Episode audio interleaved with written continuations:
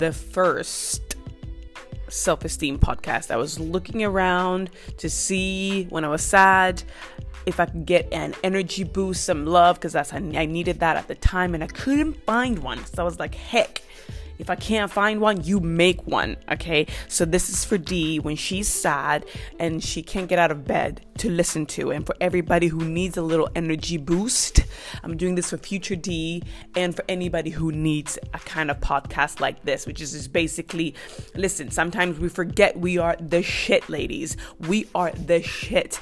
And we think we are shit instead of the shit. Changing that little word would change everything, okay? So that's what we're gonna do today. And with this podcast, when something happens that is negative, you just change a little bit,